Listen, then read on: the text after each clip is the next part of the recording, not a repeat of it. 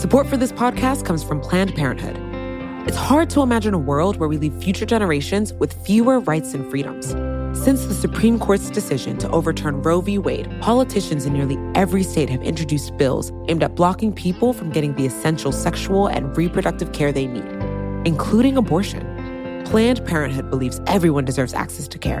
And with supporters like you, they can reclaim our rights and protect and expand access to abortion care. Visit plannedparenthood.org/future to learn more and support their cause. What does it take to be an entrepreneur, and how is it changing in our ever evolving business landscape? This is Scott Galloway, host of the Prop G podcast, and an entrepreneur myself. Right now, we've got a special three part series running all about the future of entrepreneurship. We're answering your questions on work life balance, how to raise capital for your business, and more. Because when you're an entrepreneur, it's always important to look ahead at what's to come. So tune in to the future of entrepreneurship, a Prop G pod special sponsored by Mercury. You can find it on the Prop G Pod feed or wherever you get your podcasts. I'm losing my voice, so I will participate as I can. But I will probably be a okay. yeah a smaller voice on this episode.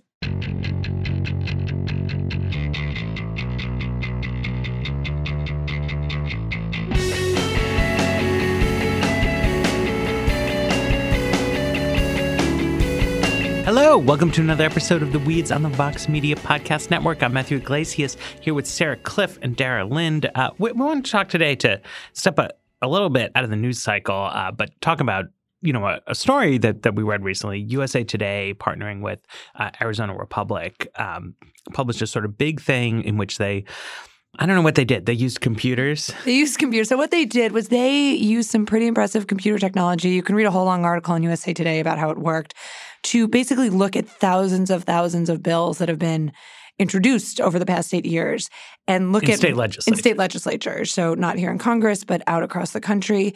And what they did is they found about 10,000 bills that were essentially copies of model legislation. This is legislation that think tanks, that industry groups write up, and then they pass out to busy state legislators saying, hey, it'd be a good idea if you sponsor this for reasons X, Y, and Z.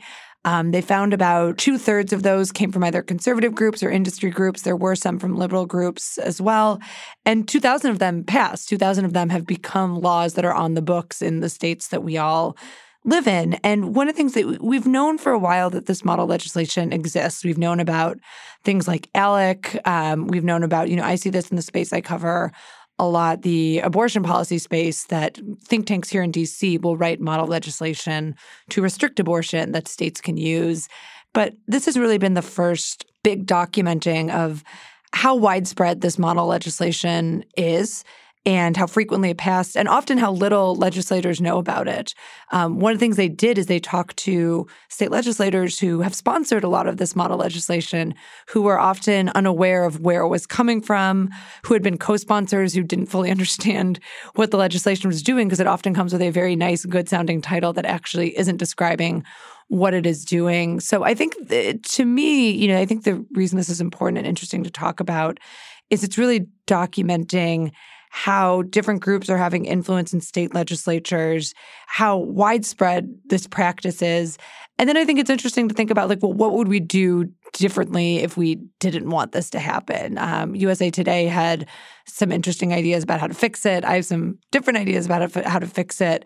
But if we think this is a problem, I, I think it's interesting to talk about like what would be the policies you'd enact to have less of this model legislation in our legislatures. I want to talk a little bit at first about like the methodology here because it's not this is the way that they did this, like the kind of robustness of rating bills on a 1 to 100 scale like is novel but the use of anti-plagiarism technology to detect like similarities in language there's like there is a political science literature on this. You know they like got one of the people who's developed one of those algorithms to, to review it. And so what that ends up depending on is the literal similarity of language. And that's i think an important thing to talk about is like that's a particular spot in the process where you know it's not just people kind of going to confabs and coming away with oh this is a good idea that the state had that we should adopt. It's, you know, that may also be happening. That may be what gets it on their radar to begin with. Um, but it's using the literal text of the bill, which raises a lot of questions. There's an assumption packed into this that using the language of the bill is more likely to be directly good for the interest groups that are proposing it than it is for the people of the state, which I think is a little bit uninterrogated in pieces like this and, you know, speaks to I think bigger questions about the way that state legislatures in particular make laws. Right. Well, so I, I think to you know to try to understand like what like why is this potentially bad, right? Like what is the concern, right? And the idea is that we have a image in our minds of the kind of engaged legislator, right? And the engaged legislator can obviously be influenced by things that are happening in other states, right? Like you might go to uh, a conference and meet legislators from other states. They tell you about your ideas. You're like, oh, that does sound like a good idea. And you come back home and you consult with your colleagues and you do something. Having the common language, right? It's not that it's bad for a bill in Ohio to have the exact same legislative text as a bill in Georgia. Right. But it shows that the legislators in Ohio, right, it is it is proof that the legislators in Ohio did not do original thinking in this, right? Because if you did, if you had convergent evolution in which people who share similar values and have a similar sense of what kinds of things are big problems, they would just naturally come up with slightly different solutions, right? Whereas when you're when you're copying and pasting, it shows that you're not putting in the work. I mean, a separate question is like is that actually bad, right? And I feel like the USA Today article, it goes through a lot of pieces of model legislation that are quite bad. Well, and it, it is so, and like the one that really jumped out at me is they write about this model legislation called the Asbestos Transparency Right. Act, which, like, I don't know if you read the title of that and you're like a busy state legislature, you're probably like, transparency around asbestos seems fine. You know, however, as they write in the USA Today investigation, it didn't help people exposed to asbestos. It was written by corporations who wanted to make harder for victims to recoup money. So I think that is like the biggest problem of uninterrogated thinking and lawmaking is going off these these titles and then there's a lot of like legalese and like it's a little complicated But I guess Right. that's that's my question about this though, right? Like one presumption of this is that somehow poor innocent state legislators have been duped into signing on to this asbestos transparency bill unawares through this problematic process of routine legislating and that if we had, you know, our real citizen legislators doing their committee hearings, this wouldn't happen.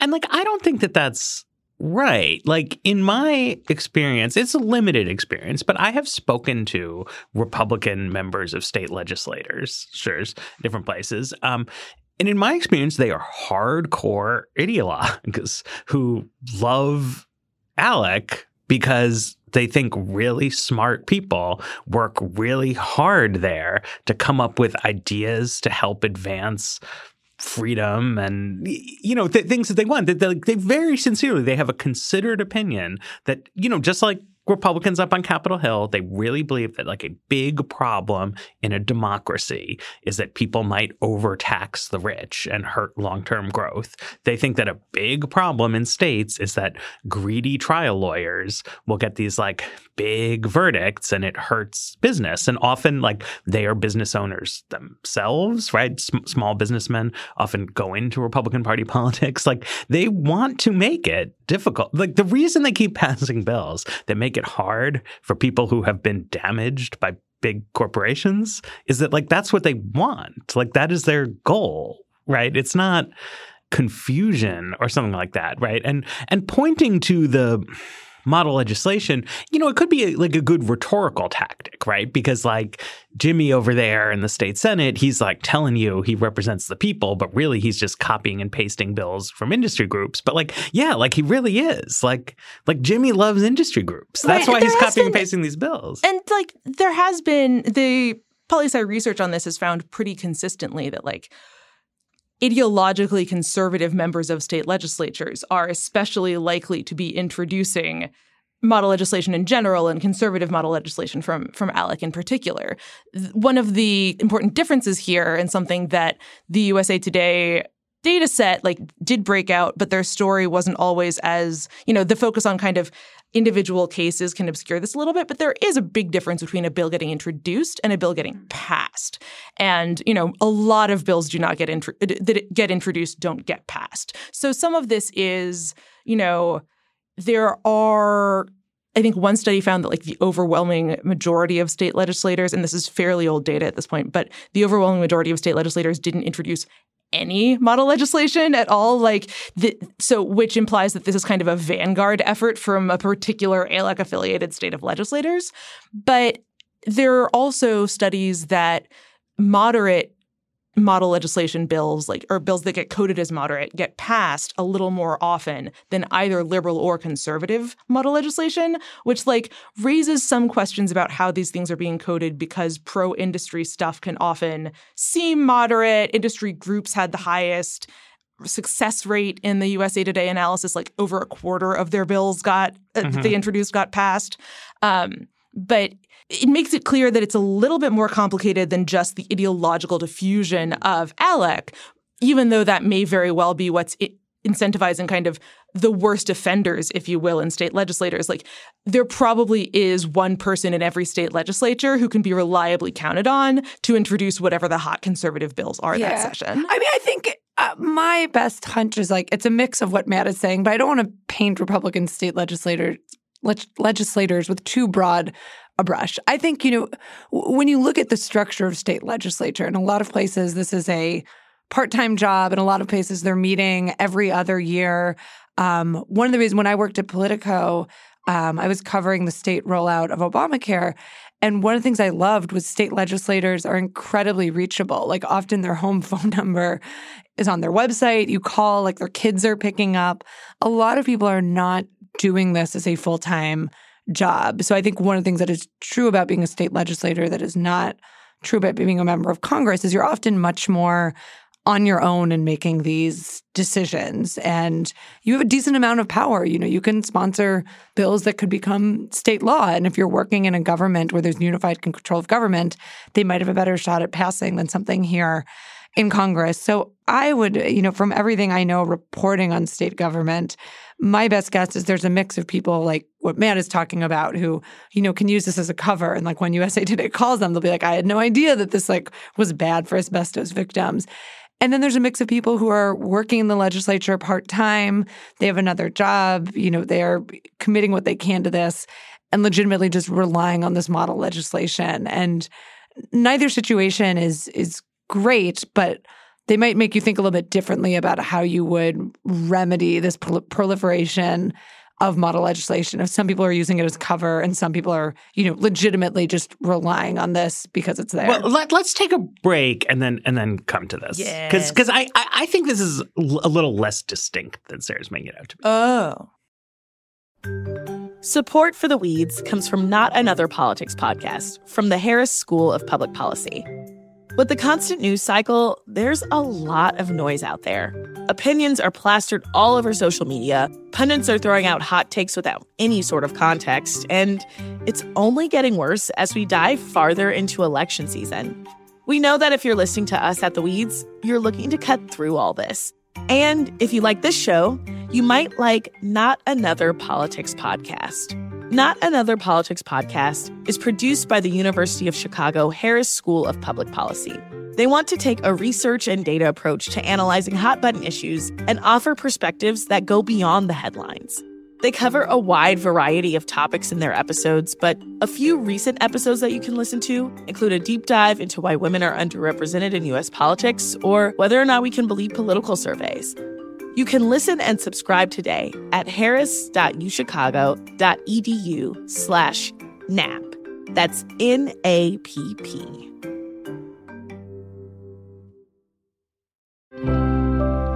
Support for this podcast comes from Planned Parenthood. Your body is your own. That's why Planned Parenthood is committed to ensuring that everyone has the information and resources they need to make their own decisions about their bodies, including abortion care. Today, lawmakers who oppose abortion are challenging Planned Parenthood. Affordable, high quality basic health care for more than 2 million people is at stake. Planned Parenthood believes that health care is a basic human right. That's why they fight every day to push for common sense policies that protect our right to control our own bodies. They also work tirelessly to oppose the onslaught of new policies aimed at interfering with personal decisions best left to patients and their doctors. They won't give up and they won't back down. You can join Planned Parenthood in the fight to help make sure that the next generation can decide their own futures. The organization needs your support now more than ever. With supporters like you, they can reclaim our rights and protect and expand access to abortion care. Visit plannedparenthood.org/future to learn more and support their cause. Okay, so I, I, look at this. People don't like this, and it seems it seems obvious to me what the solution is. That like all kinds of stuff that people like and that they think is going to make politicians less out of touch and captured, like making them be part time, giving them term limits, and like all that stuff is counterproductive. And the fix to this is that being a state legislator should be a very well compensated full time job. You should make like 150, 200 grand a year. You should get a big staff. There should be no term limits. There should be um, not gerrymandering, right? Like there should be like good, solid redistricting reform. So like being a state legislature should be really good. Like you should have a great life as a state legislature where you're earning a good salary. You got a lot of staff to boss around, but it should be hard to keep your job because you have to run in competitive elections. So you have the resources to like try to really discern what voters want, but then you've got to like really hustle and go do it. Um, most of our states are not structured like that. And in particular, though, like the states that Republicans govern are not like that, right? Like, I, so I, I do think that this is this is bound up. That like the more conservative states are the ones that go very far in the other direction of almost no staff, low salaries, part time work, uh, strict term limits that people revolve in and out, and they are deliberately trying to create state governments it is that are that are run by these model legislation Texas's legislature only meets every other year, right? right? Like uh, for a state as big as Texas, that's bananas, right? But so like the idea, like by design, is to create a Texas state legislature that cannot govern the state and like must rely on model bills. So I mean, I think it's worth disaggregating the kind of in the poli sci research this is kind of referred to as the professionalism of the legislature right. right. but it's worth disaggregating that into like the particular things because there's is less strong consensus on this point there definitely is some really suggestive research that uh, reductions in staff pay lead to lower staffing levels, which lead to less capacity, which lead to passing more model bills. But there's also some kind of interesting counterindicative evidence. Like if you think about it, the things that are going to result in having this kind of citizen legislator model are A, as Matt was saying, you know, very few full-time paid staff and fewer fewer staff generally and especially fewer full year staff uh, because the state legislature only meets for part of the year b a shorter legislative session so that legislators and staff can like go make money elsewhere and c the term limit stuff. And as far as staff professionalism is concerned there you know, there is some evidence that that reducing staff does increase model bills, but there's also evidence that if you have more staff during the legislative session, you're less likely to introduce model bills. But if you have more permanent staff, you're more likely to introduce model bills. Mm-hmm. And the you know, theorization there is that if you have political professionals who are working full time, they're probably developing contacts in issue networks, in ideological networks. They're like looking at what other states are doing and going, gee, that might be a good idea. Mm-hmm. Let's port that over.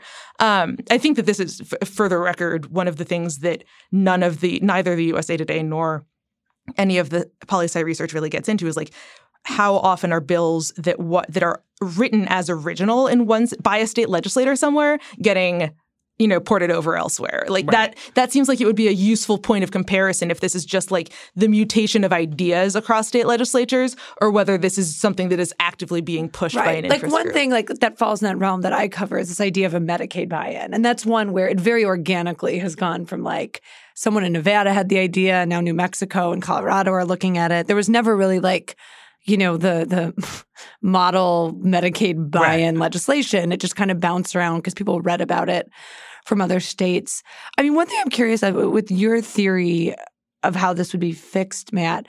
If all these people are ideologues, like what does it matter if they become permanent? I mean, I guess in your theory of this, the elections become, I guess I don't see how the elections become more competitive because I feel like the big roadblock this all runs up against is people just like not caring that much about local government. No, I mean, I, I totally agree. But I mean, I just think this is all like when you look at like what is the the substance of like Republican state legislating, right? In, in addition to the policy stuff, like on process stuff, right? Like they push restrictions on the franchise and, and things like that. Like they're trying to create unaccountable legislatures. And so that's why they legislate like they're unaccountable. But I don't even want to get too into Republicans, blah, blah, blah. Because like a good question all this raises is if you envision an issue area in which you like to see state governments going and doing things like Medicaid expansion, or you know, I'm interested in some of the um, state level housing reform bills that are that are coming in some different states, right?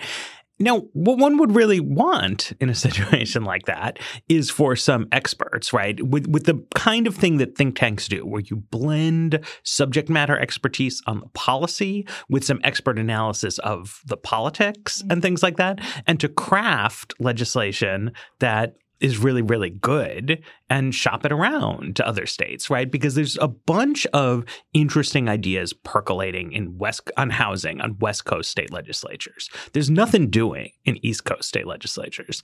And it would be great if there was like a centralized legislative clearinghouse that could look at what's happening on the West Coast, distill best practices from there, and then create something that people in New Jersey and Connecticut and New York could go use as models, right. right. Like, and the same thing with Medicaid expansion, right? Like, most a normal state legislator who gets interested in a Medicaid buy-in is, of course, not going to be fanatically committed to specific details of how that works. It's that they've heard that Medicaid is good, they've heard this could be a cost-effective way to do things, and they could use like but they an expert, right? And they often don't copy. have the health policy expertise to figure out like how do I set the premiums for the right. buy-in. But I mean, even if right, like did, we've definitely right? Like, seen what happens when people have to write bills very quickly and don't necessarily understand the policy. Right. Like, you know, when you're talking about a very sh- short state legislative term, like Congress does this all the time. They'll be like, they'll put themselves up against a deadline and then they'll come out with this 600 page bill and something will be in there that leadership denies is in there because they haven't been able to read the bill the whole way through. Right. Like, but also it's like why reinvent the wheel, right? It's like if if some state puts forward like a pay transparency bill and they pass it and they're really excited, but then it turns out in practice that there's loopholes in it and it's not really working that well. And so then they take another bite at the apple. And in their second rev, like they really nail it. Like Right. other states should copy that bill, right? I mean, it's like, like this is the thing is that like obviously local conditions differ and like the right policy for Maine might not be the right policy for California. But local conditions don't differ that much. Right. And if- certainly not on every topic. if you look at like a space like paid leave, for example, you see states learning from each other, and like new, even like states and cities, like New York does something, and now Washington State is doing something. California has its own proposal. I think the big key thing the USA Today investigation points out that is the core problem here is not actually knowing where the legislation is coming from. Like when you look at something like Medicaid buy-in or paid leave, those groups are really happy to say like, yeah, here's our model legislation. Like we're the paid leave campaign and like here's our bill and we'll do briefings with you legislatures. With this asbestos stuff, like the asbestos industry isn't like, hey, we're we're sponsoring this Asbestos Transparency Act because they know that's going to raise some red flags. So I, the the remedy that USA Today suggests, I'm not sure if this is not better news article, is requiring you know people to essentially requiring you know people who are writing this model legislation to register as lobbyists and Right. making more clear who is actually backing and writing the legislation. And that seems to be a place where you know certain people would be like yeah we're totally happy to abide by that. I'm sure you know the americans united for life which kind of writes most of the model anti-abortion legislation they'd be super happy to throw their names on their model legislation. Like they think it is a good idea to restrict abortion and you know want to get that out there whereas a lot of industry groups might not be so enthusiastic about having that sort of transparency. So that seems like a smaller step you know short of making elections more competitive and these positions more robust just letting people know where these ideas are coming from would do a lot to kind of level the playing field between these things that are coming up organically and these things that are coming up out of industry. I have to say, having like read that piece of the USA Today package, like they're not offering any evidence that it would fix things. Like, if the fundamental problem here is as they framed it, which is, you know, advocates and state legislators getting duped by these bills because they have nice titles, like they're suggesting literally saying, oh, in somewhere in the footnotes you put who wrote the bill. Okay, if you're not if you're not reading the Asbestos Transparency Act closely enough to realize that it's not in fact about transparency, you're not reading the footnotes to see who wrote the bill. It seems like the there is a broader problem here that's connected to the professionalism problem of just like a lot of Americans do not pay as much attention to their state legislatures as they, you know, as proportionately maybe they should, given the effect of state legislatures on their lives versus the federal government. Right. Um, and that kind of that comes into, I think, the bigger structural dynamic of like the three-tiered American political system right now, which is that the Democratic coalition has a fighting chance at the federal government level in terms of the, the presidency and you know and at least occasionally Congress has dominance of major cities and has extreme underrepresentation in state legislatures. And the reason that cities are relevant here is because even though as Sarah mentioned, cities and states are trying are kind of cross adopting some policies, one of the new waves of model legislation is preemption legislation yeah. of like st- states stopping cities from passing their own versions of things, right. which definitely impedes that cross pollination process and also is often very explicitly, well, the big cities in our state are run by Democrats and we don't want any Democratic policies anywhere. But I mean, also, in, you know, in terms of like what's going on in state government, right? You can ask yourself okay, is the big problem here that Republican state legislators may have copy and pasted an asbestos transparency bill that's actually just like an industry giveaway? Or is the problem that the level of gerrymandering in Wisconsin and Michigan is such that even though Democrats have won the most votes in 2018, in 2012, and, you know, like in, you know, the years when Democrats did well nationally, in years when Democrats have done well nationally, they have won most of the votes for state legislature in Pennsylvania, Michigan, and, uh, and Wisconsin, which are, as you know, big swing states. And they've taken governorships in those states during those years, but they haven't secured majorities in the state legislature, even though they've gotten the most of the votes, right? And like that to me, to say, well, you're going to fix governance problems there by like tweaking the disclosure rules around the bill to me, it, it seems obviously non responsive, right? That, like, the problem is that if you can have a governing coalition that is immune to public opinion, like that's what undermines accountability to the public, and that the actual practice of model legislating seems mostly unobjectionable to me, particularly given the actual resource constraints. Like I'm I'm for a big increase in professionalism, but given that it's not there, like this is the appropriate way for state legislatures to legislate. It's just that when you fail to serve the public interest and then the public tries to turn you out of office like you should actually lose power but that's not what's happening. Right. So i agree. I had the same skepticism when i originally read this usa today solution. I was like ugh disclosure like what is that going to do? I think the reason i've come around to it a little bit more is it feels like like i don't i don't think anything is going to be like the be all end of the, of this and it seems like a better situation than where we are at now. Like if you had on this, if we stick with our asbestos example, if you had and like I don't know if it's a footnote, I don't know if it's like in bright red letters at the very top of the bill, like you could implement this, and it, a lot of the details of this would depend like how how effective you know some kind of disclosure would be. I think it's better than nothing, right? Like I think mm-hmm. it is like an actual reform that is maybe more passable than like you know getting our legislature staffed up meeting every year you know running as full-time positions having that information more widely available and required i, I don't think it's a full fix but like seems better than where we are where we are now. Sure. Yeah. I mean, if it's if it's an expressive like let's do a thing to demonstrate that this legislature, you know, cares about transparency and that model legislation is like you know, it, like to to put a, a stamp of moderate disapproval on the idea of model legislation, then sure, it's just like if the fundamental problem here is an attention problem, and like frankly, it's not exactly like there's a ban on posting model like being public in acknowledging model legislation now. Like ALEC posts lots of model legislation on its website. It's not like Right. they're not upfront about that. So if this is fundamentally a problem of, you know, legislators don't figure out in time the influence model to, you know, to identify something, or there isn't enough public attention being paid to what's actually in the bill to point out that it's being framed in a way that is inconsistent. Or like one there's one example in the USA Today story of the mother of a disabled child who was extremely enthusiastic about a proposal to expand vouchers for disabled children and then the state legislature kept passing more and more voucher bills and she realized that like disability had been the tip of the spear by conservatives who were interested in vouchers rather than a particular accommodation for her kid. Like, that is not good.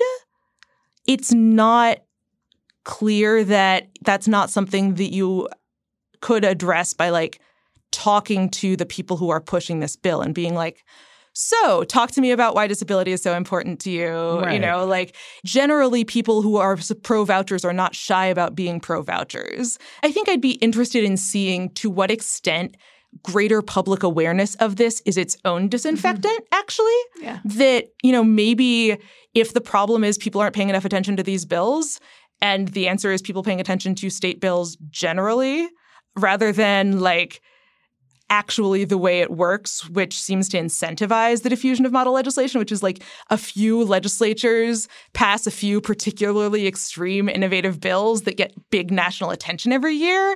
And then you see a bunch of copycat bills pop up in state legislatures the next year. It doesn't seem like the, you know, that kind of let's all pay attention to this one bill that North Carolina is passing right now seems counterproductive for if the end goal is make sure that you are keeping eyes on what's happening in your state. Although, so I mean, one way in which I think talking about copycat bills and, and model legislation can be constructive, but in, in this case, I think it's important to like not come up with a fix, but to just talk about it. Is that you know so much of politics is about symbolism and like group identity and group representation, right? And so then that means that like one question in politics, right, a, a question that arises in the politics of an American state is like, what is the symbolic meaning of the two different parties and of their two different coalitions? And looking at the volume of industry sponsored model legislation and who co sponsors it is, I think, a pretty good shorthand way of getting at an important reality, which is that, like, in an important way, the Wisconsin Republican Party, as a matter of group identity, is the people who are going to copy and paste industry legislation and pass it into law, right? Like, it is true that they are the people who are more likely to own pickup trucks and that they are the people who are more likely to enjoy country music and various other signifiers of group identity. But, like, an important aspect with like tactile, tangible consequences for your life is that, like, they go to different conferences and they copy different bills. And that's like a good way to dramatize that point. You know, if you are in a swing state and like trying to persuade people to not think of everything in like incredibly hazy culture war type terms. You know, what that means for like disclosure specifics, I don't know. But that's like I, think I think that's a big difference between how the people who like work professionally on model legislation understand what politics is about and how normal people understand it. Yeah, I mean this this we should probably take a break and then kind of come to the the kind the uh, other piece that we of this that we wanted to get to in Yes. terms of structural dominance. What does it take to be an entrepreneur, and how is it changing in our ever evolving business landscape? This is Scott Galloway, host of the Prop G podcast, and an entrepreneur myself. Right now, we've got a special three part series running all about the future of entrepreneurship. We're answering your questions on work life balance, how to raise capital for your business, and more. Because when you're an entrepreneur, it's always important to look ahead at what's to come. So tune in to the Future of Entrepreneurship, a Prop G pod special sponsored by Mercury. You can find it on the Prop G Pod feed or wherever you get your podcasts. So, um, a, a political scientist named Alexander Hertel Fernandez, uh, coincidentally, also published in Vox this week a, a good article based on his his book State Capture, and this is about like how does conservatism work in state governments, right? And he's saying that a kind of easy, lazy stereotype you can have on the left is like, ah, these donors, these billionaires, like they put all this money into it and then they won the election. And, you know, they do put money into it and they try to win elections. But there's a question of like, how do you govern if you won an election, right? And his point is that this is a complicated organizing problem. Because there's lots of donors and they all want lots of things and you can only do so much stuff and some of it's unpopular. But you know i mean legislators do unpopular things sometimes. Sometimes they take the hit for it and they say we don't care. Sometimes they like smuggle it in under the radar. And somebody has to make these decisions right? It's like what actually do you do and when and how and how do those decisions get made? And progressives are often not that effective at this, right? So, like when Phil Murphy took over as governor of New Jersey, after eight years, there had been a Democratic legislature and a Republican governor. And then a Democratic governor won, plus Democrats gained a couple seats in the state legislature. And there was not a well organized system of here are the 15 bills that we have majority support for in the legislature that Governor Christie has been bottling up. And in particular, there wasn't a division between, okay, here are nine bills that we think are super popular and we will pass in the election year. So Christie will veto them and we will dramatize them. And then here's our six bills that we like, but they're not that popular. So we're not going to talk about them. But then suddenly the day after we win, we're going to pass them all in two weeks, right? Like they just didn't have that kind of thing down. And they have passed things. It, of course, makes a difference who wins the election, but they've also had like a lot of infighting between the new governor and the state Senate president, where they've argued about exactly how the minimum wage should go, exactly how taxes on the rich should change. And something that just happens in politics is that you fighting with members of your own party in a public way makes everybody look bad. Whereas you and the members of your own party, like quickly passing a lot of bills and having like parties about how awesome these are going to be, and you all stand shoulder to shoulder, like that makes you look good, right? And this is just a, you know, it, it's hard. It's a it's a question of hard organizing work. And his argument is that Republicans, it's not like they've like solved the problem that people disagree about things, but have developed more effective institutions for managing this. Yeah, I mean, I think that I would love to see this kind of analysis applied to states that have such a strong structural advantage that one party government is basically a matter of course. Um, I mean, I guess New York is not a great example here because in New York, for various reasons, there wasn't effectively a Democratic governing majority until this session. Right. Um, and of course, that is now there is much more acrimony between the governor and the legislature than there and the Democratic legislature than there typically is between an executive and the legislature in the same party for like Amazon reasons and just general ego reasons, et cetera, et cetera. But it seems to me that there's kind of a median legislator theory thing going on here mm-hmm. where there's going to be more of an interest if you have a really strong majority to kind of carve carve yourself out and hold yourself out as leverage. Like we would see this in this we used to see this in the Senate a lot, right? During the Obamacare fight, there was a lot of I am the person through whom this has to go and therefore despite the fact that I am in my a member of my party and not like leaving my party anytime soon. I'm still going to extract what I can out of this. And I wonder if that's also what's happening in state legislatures. And you're right, like it looks bad from a public perspective, but you can kind of understand why individual actors aren't going to be acting as rubber stamps and why they're going to be trying to extract what they can from their state party when they're in a position to do so. I mean, I think one of the most interesting points that um, this professor raises in his Vox article is just the amount of organization that has happened on the right and how progressives like have not really been able to do the same sort of thing. So you have, you know, ALEC, which has kind of become this clearinghouse, this huge force in conservative politics. And progressives have never really created the same thing. You know, one of the things he notes in his article is that, you know, there are multiple kind of state policy type think tanks on the left that have never quite coalesced into like one behemoth that can help like coordinate things. It can help like think through like, you know, what are the things you talk through going up to election year? Like what are the things you can pass here's how to make it easy. Um, you know, I think one of the reasons you see all this model legislation that um, USA Today is writing about is because places like ALEC have made it so accessible and so easy for legislators to use. In a way, you know, I mean, you see in the USA Today article that there's just much less uh, what they code as liberal legislation com- or legislation coming from like liberal aligned think tanks, advocacy groups, and there is conservatives. I mean, one way you can read that is maybe liberal legislators, you know, are are more original and they just want to write their own legislation. Or one way you can read that is they just don't have access to those same resources that their conservative counterparts are are getting, which I seems mean, to be the case or that's there made are here. fewer liberals in state legislatures than conservatives. There is a It's like a cycle. Right. It's like a chicken and egg sort of situation. Right, right. But I do wonder if you kind of if you divided by member of party what those things would look like. Um but yeah, I mean it's not that no one has tried this, right? Like there's there is and then got renamed a group that like explicitly considers itself the progressive equivalent to ALEC. I think it's Alice. It was Alice and Oh, then it's it was Alice? six.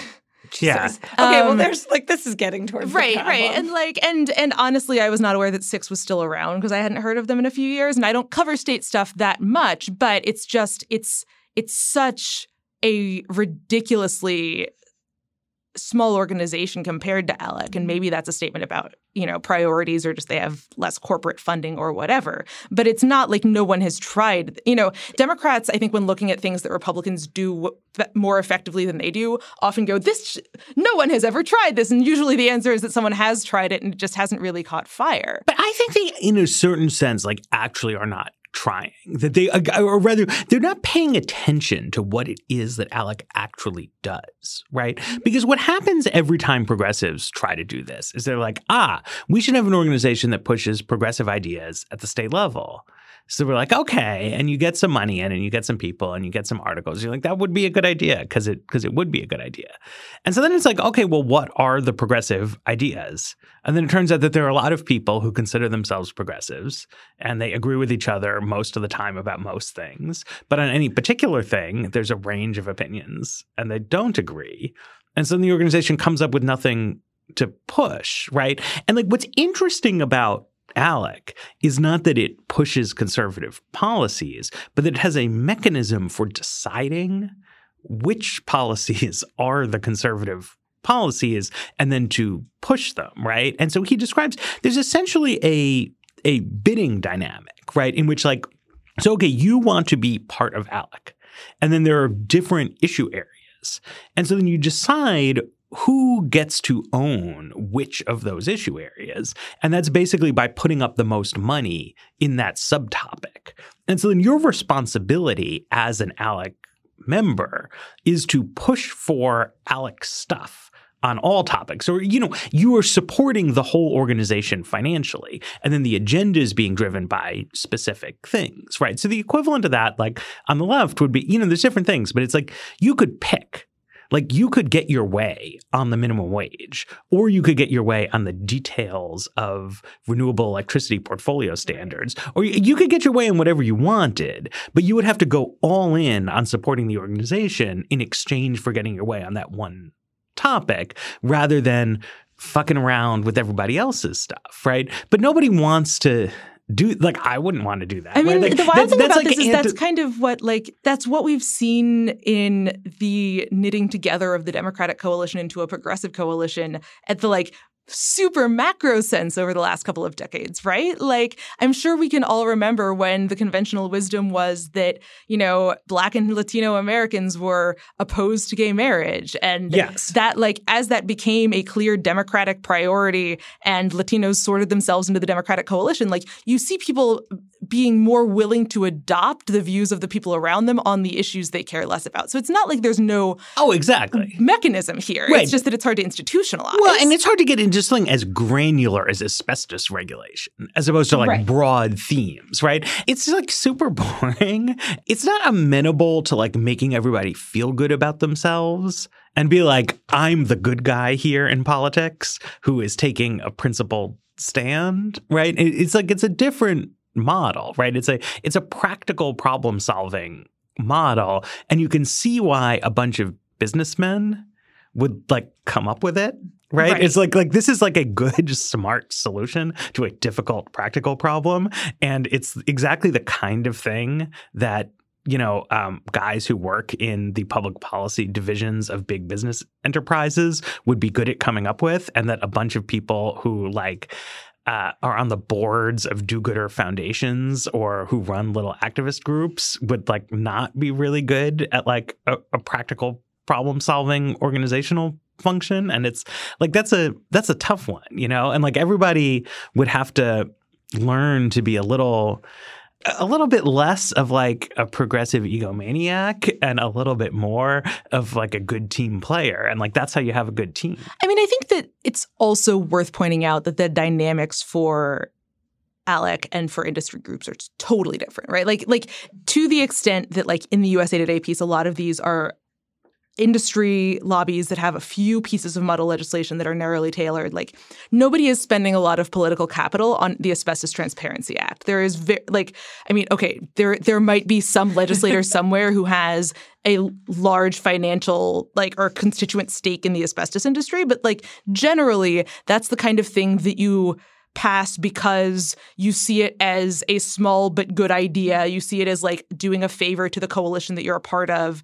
It's not going to be your priority for the session. And so that is the thing that is harder to counter with the kind of, you know, a progressive ALEC is fine, but what's the it seems that the more that the lower hanging fruit is what are the ideas from alternatives to industry groups that mm-hmm. are kind of these small, probably technocratic, probably not something that people are going to be feeling good about or spending a lot of political capital on, but that are things that are fairly easy to adopt across states that legislators might not have thought of, but once presented to them will say that is a good idea. Right. Like they strike me as the things that'd be very easy to accrue co-sponsors on. Like the big hurdle would just be getting the main sponsor.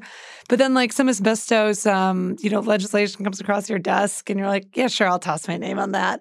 I mean, but we even, I don't know, I feel like we see this play out in Congress too, where you look at like when I look at senators signing on to the Sanders Medicare for All, and I think some of them don't actually understand that it requires Right. eliminating Right. private insurance. And they have massive staffs. Like they have nice big offices where they have a health policy staffer. So it is, uh, I mean, it's a challenging problem to actually get people to read the legislation that they are signing on to, especially when, like, s- even I see evidence like when it's a big marquee issue like Medicare for all, but then like you think of something like an asbestos transparency act for a state legislator, like that's a tough, tough. I think those are the ones that are most insidious because they're ones that are just going to fly below the radar and not get much attention. But and that's the exact thing that makes it easy for an industry group to kind of like slide in there with their legislation and, and get it sponsored and get it passed. But here's a, another thing that I think makes this challenging left and right is that I, I think there's an asymmetry as to how the ideological coalitions relate to federalism. If I was a, a state legislature slater in uh, uh, Rhode Island and I was of a progressive mentality, I would really want the United States Congress to like tax the rich and tax big multinational corporations more heavily. And as a backbencher, I might be inclined, as a backbencher in the state legislature, I might be inclined to take the position that Rhode Island should tax the rich and should tax big corporations more to signify my solidarity with progressive economic views and build uh, support for my future congressional campaign or something like that. But if I was the actual governor of Rhode Island, right, I would actually have a significant concern that if Rhode Island's taxes got higher than Massachusetts or Connecticut, that we're talking about a small state that does not have like an incredible, there's no like Silicon Valley in Rhode Island, you know, and that they really do need in a practical way to like cater to state business interests. And there will be a conflict, I think, perennially inside the Rhode Island Democratic Party between backbench members who are essentially position taking and they're reflecting their view of national politics, which is that taxing the rich is good, and Democratic governors, right? Because you have right now Gina Raimondo, the, the governor there, she's sort of an outlier moderate in Democratic politics, but I don't think that's a coincidence. It's that if you actually had her job even if you had fairly left wing instincts, you would find yourself taking Raimondo's kinds of cautious positions about the practical need for business development in Rhode Island. And you could have that even more in environmental regulations, right? Like you don't want to drive industry just into neighboring states when you know that's not even going to like address climate change, right? But when you push it up at the federal level, it's easier. Whereas I don't think conservatives have that same level of like split mentality where you might favor deregulating in Texas but wouldn't in in the Congress, right? It's actually hard to think, you know, in a sort of obvious copycat way. Like New York and California have latitude to do things that not every blue state necessarily would have. Yeah, I mean, what this suggests to me largely is just the effectiveness that large corporate actors being very explicit about where they are moving has had. Like, it seems to me that what's driven the conversation about state competition, which is definitely a thing, like uh, some of the model legislation research has shown that states are much more likely to adopt each other's economic policies than social policies because there is this sense of oh if we don't retain a good business environment you know if we don't keep up with like you know Jones State. Um, there's probably a better way to put that. Um, then you know, then we'll lose all of our all of our you know small businesses. It's it's less that it's less that they're like looking at you know data and seeing oh gee there are fewer small businesses here than like corporations, which larger corporations that have you know, can put things in multiple states and are making active decisions about where they're building their next facility are being very open about their requirements. And this is not the world in which we live, but it would be interesting to think counterfactually about a world where the force motivating a Democratic coalition in the same way would be concerns about a younger, more diverse population growing up in the state and then leaving the state, right? Like it would be very interesting to think about a world where Iowa Democrats, for example, were really gung ho about getting elected to state positions and passing socially liberal legislation because kids growing up in Iowa felt really stifled by the state and didn't feel like it was a place where they could be themselves and were going to, you know, go elsewhere or, you know, other like North where North Carolina Democrats had some kind of similar feeling where like they have all of these liberal college kids and cities where they could in theory be comfortable, but the state's insistence on suppressing city policy has made it so that people feel less comfortable in the state than they otherwise would. Like again, this is a total total counterfactual, but it would be interesting to think about that as a political force that is shaping state based coalitions because it does seem that a similar asymmetry for the right on econo- economic stuff exists for the left on social issues insofar as people who are to disagree with the state on social issues are more likely to move if they're young people who are in a position to move for their adult lives anyway than if they're more socially conservative people who are who are less likely to be voting with their feet for that reason. Yeah. Good. My voice is done, so so I'm out of podcast. All right, it's all, all right. done. We're gonna have to just copy in some some Sarah audio from other shows. uh, we'll get some get some get some Medicare takes. Um, awesome. Uh, well, thanks, guys. Thanks to everybody for listening. Uh, thanks as always to our producer Jeffrey Geld, and the Weeds will return on Tuesday.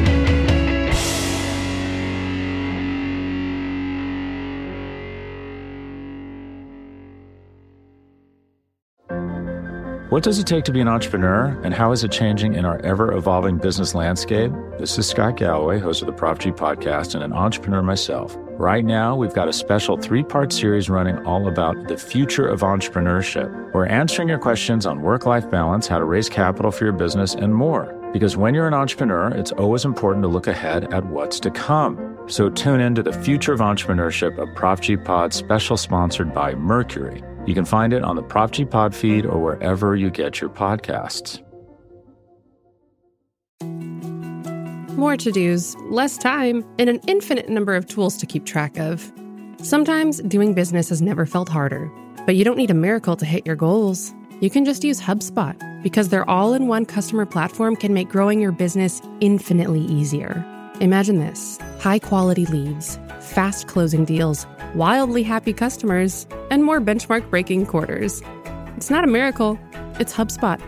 Visit HubSpot.com to get started today.